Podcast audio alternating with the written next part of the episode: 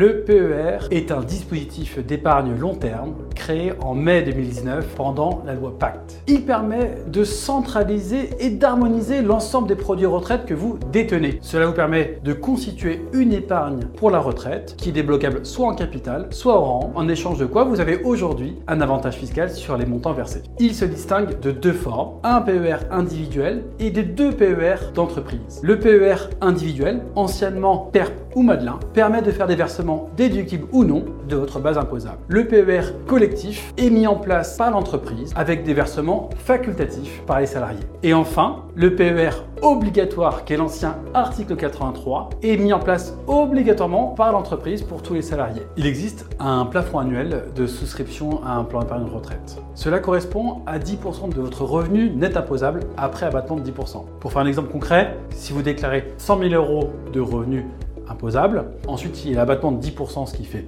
90 000 et vous pourrez souscrire 10% de ces 90 000 à un plan d'épargne retraite. Donc c'est-à-dire 9 000 euros an, sachant que vous pouvez revenir sur les trois années antérieures des plafonds non utilisés que vous pouvez voir sur votre avis d'imposition en page 4. Sachez également que si vous gagnez moins de 40 000 euros, vous avez le droit de cotiser jusqu'à 10% du plafond annuel de la sécurité sociale qui correspond à 4 114 euros. Dernier point, si vous pouvez utiliser le plafond de votre conjoint et conjointe, et c'est de la mutualisation du plafond, mais n'oubliez pas à le déclarer quand vous faites vos déclarations fiscales en mai et juin de l'année. Le PER est bloqué jusqu'à la retraite. Cependant, il existe des cas de déblocage anticipé. Le premier, c'est le décès du conjoint, partenaire du PAX, pendant la durée de vie. La deuxième raison, c'est une invalidité. La troisième raison, c'est un surendettement. La quatrième raison, c'est la fin des allocations chômage. La cinquième raison, c'est la cessation de son activité suite à une liquidation judiciaire. Et la sixième raison, c'est l'acquisition de sa résidence principale. La fiscalité des PER à l'entrée et la sortie dépend avant tout si on a choisi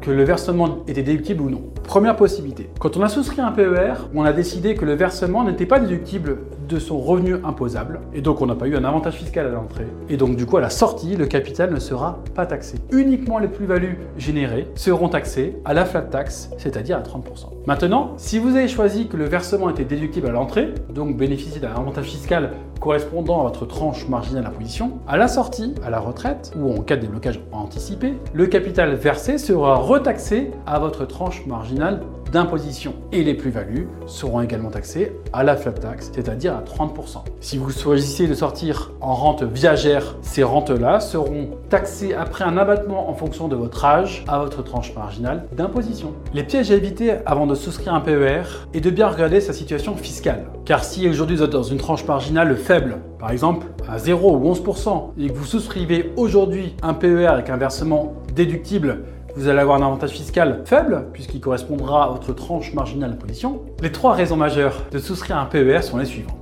La première, cela vous permet de faire une épargne forcée tout au long de votre vie pour bénéficier à terme soit d'un capital, soit d'une rente. Cette rente peut être viagère, réversible sur votre conjoint et même avec annuité garantie. La deuxième raison, c'est fiscal. Cela permet d'avoir un avantage fiscal sur les montants versés sur le PER correspondant à votre tranche marginale d'imposition. Si par exemple vous versez 10 000 euros sur un PER et que vous êtes dans une tranche marginale à 30%, vous allez diminuer votre revenu imposable de 10 000 et donc avoir une économie d'impôt de 3 000 euros. Enfin, la dernière raison de souscrire un PER, c'est le déblocage anticipé pour l'acquisition de sa résidence principale, que ce soit la première, deuxième, troisième ou quatrième. Donc si je devais conclure, le PER est un produit retraite long terme avec un avantage fiscal et avec une transférabilité possible. Donc si vous détenez un vieux PER, vous savez que vous pouvez venir souscrire chez Eodia via le site eodia.fr. Et que si demain, dans 10 ans, pour un cas de déblocage anticipé ou même à la retraite, votre tranche marginale est plus élevée, à 30, 41 ou 45%,